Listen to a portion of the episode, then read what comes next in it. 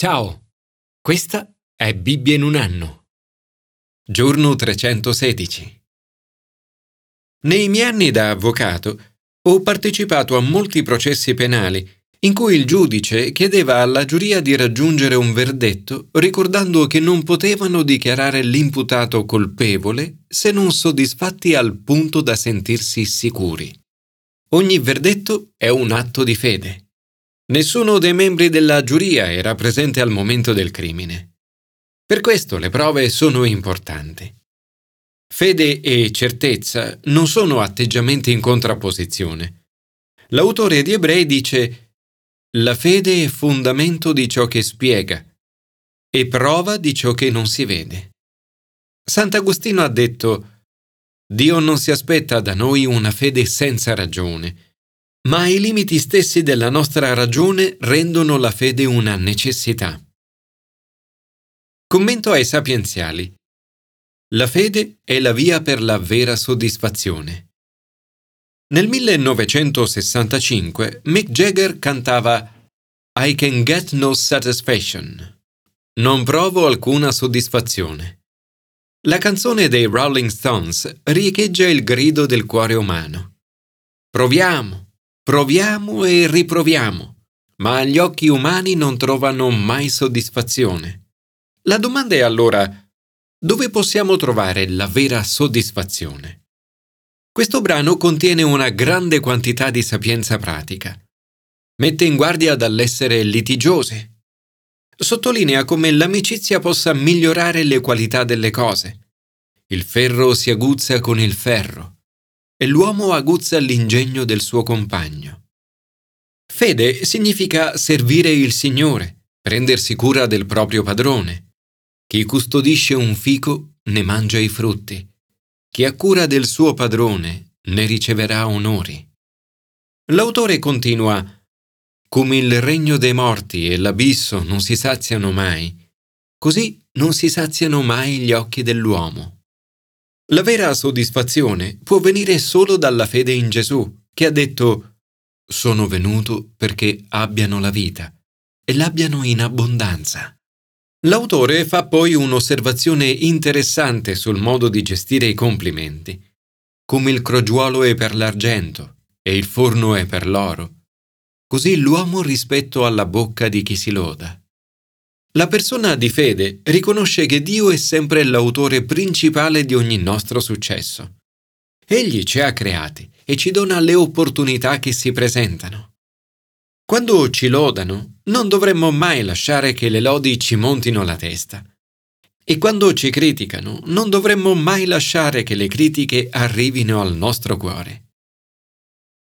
Signore, aiutami a vivere una vita di fede con lo sguardo rivolto verso te, mio Signore, donandoti tutta la gloria e servendoti ogni giorno. Commento al Nuovo Testamento. La fede è fiducia in Dio. La fede è fondamento di ciò che si spera e prova di ciò che non si vede. Per questa fede i nostri antenati sono stati approvati da Dio. In altre parole, la fede, questa fiducia in Dio, è la base solida di tutto ciò che rende la vita degna di essere vissuta. È la nostra presa su ciò che non possiamo vedere, è ciò che ha distinto i nostri antenati, li ha posti al di sopra della massa. Ma cosa significa fede e cosa comporta nella pratica? 1. La fede porta a capire. Per fede noi sappiamo che i mondi furono formati dalla parola di Dio sicché dall'invisibile ha preso origine il mondo visibile. Sant'Agostino ha detto, la fede è il primo passo verso la comprensione. La comprensione è la ricompensa della fede. Perciò non cercare di capire per credere, ma credi per capire. 2. La fede piace a Dio. Enoch piacque a Dio. Di conseguenza fu portato via in modo da non vedere la morte. L'autore spiega, senza la fede è impossibile essergli graditi.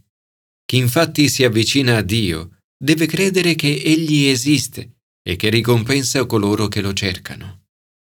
3. La fede porta all'intimità con Dio.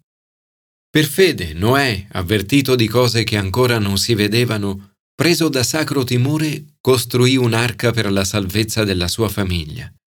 E per questa fede condannò il mondo e ricevette in eredità la giustizia secondo la fede. 4. Fede significa dire sì a Dio. Per fede Abramo, chiamato da Dio, obbedì partendo per un luogo che doveva ricevere in eredità e partì senza sapere dove andava. La vera fede ci impegna all'obbedienza. Abramo lasciò Ur dei Caldei all'apice della sua prosperità. Sentì la chiamata di Dio, obbedì partendo, senza sapere dove andava, ma sapeva con chi stava andando. La sua fede ha portato benedizione a lui, alla sua famiglia, alla sua nazione, a me e a te. Anche quando le prove indicavano la direzione opposta, si è fidato di Dio. L'unica sua grande delusione fu che sua moglie non potesse avere figli per continuare la lunga linea familiare. È scritto che era già segnato dalla morte. Ma Abramo credette a Dio non che ne avesse dubbi. Anzi, si stancò di aspettare e cercò di realizzare le promesse di Dio con mezzi umani. Ma Dio non si ferma alle nostre mancanze, ai nostri fallimenti o ai nostri errori. Va oltre e come per Abramo vede il nostro atteggiamento di fede. 5. La fede vede oltre questa vita. Abramo aveva una visione a lungo termine. Oggi viviamo in una cultura del tutto e subito. Tutto è incentrato sulla soddisfazione immediata. Abramo invece aveva una visione a lungo termine. Soggiornò nella terra promessa come in una regione straniera. Viveva in tende. Eppure sapeva dove Dio lo aveva chiamato.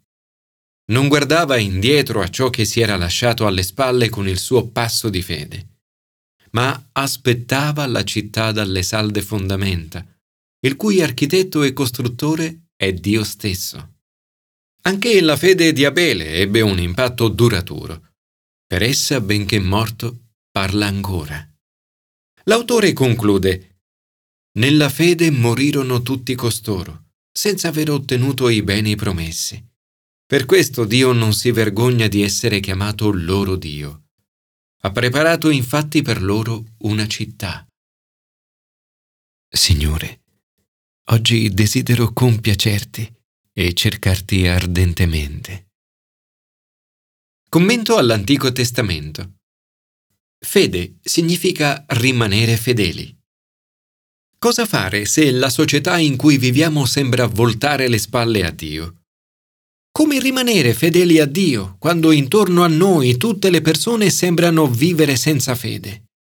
Dovremmo forse arrenderci e fare come loro? Dovremmo giudicare e condannare? Oppure per il popolo di Dio c'è un'altra strada? La parola del Signore giunge di nuovo a Ezechiele. La sua preoccupazione è la medesima di sempre. Gli abitanti della campagna commettono violenze e si danno alla rapina, calpestano il povero e il bisognoso, maltrattano il forestiero contro ogni diritto. Descrive il peccato di Gerusalemme e Samaria come quello di due prostitute che diventano sempre più promiscue, pazze di lussuria. Il peccato e le dipendenze non portano a soddisfazione, portano invece a pratiche sempre più estreme. L'uomo dovrebbe amare Dio ed essergli fedele, e non cadere nel desiderio di cose sbagliate. È sorprendente vedere un linguaggio così scioccante ed esplicito nella Bibbia. Ma Dio usa queste immagini disgustose per aiutare il popolo a cogliere la piena realtà del suo peccato e quanto lo addolori vederlo. La radice del problema è la loro infedeltà al Signore. Per questo il Signore dice, Tu mi hai dimenticato e mi hai voltato le spalle sconterai la tua disonestà e le tue prostituzioni. Dimenticare Dio è il contrario della fede. Porta alle terribili conseguenze descritte in questo passo. Ma Ezechiele rimane fedele a Dio. continua a proclamare il messaggio di Dio.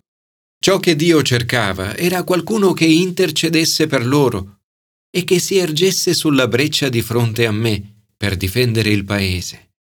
Questa è la via della fedeltà per il popolo di Dio. Sono molto grato alle persone che nel corso degli anni mi hanno detto che pregano regolarmente per noi. Nella nostra chiesa abbiamo una sala di preghiera aperta 24 ore su 24, 7 giorni su 7.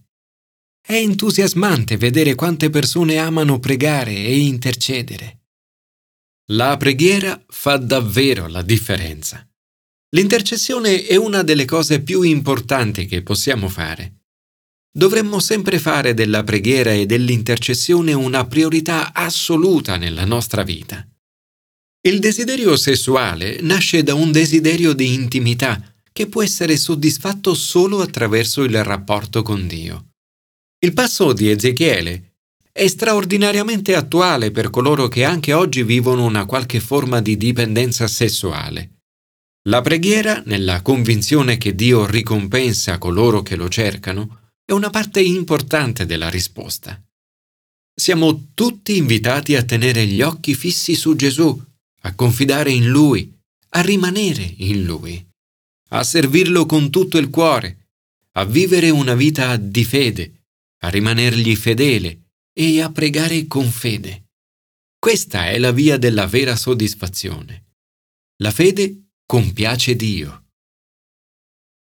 Signore, ti prego di aumentare la mia fede.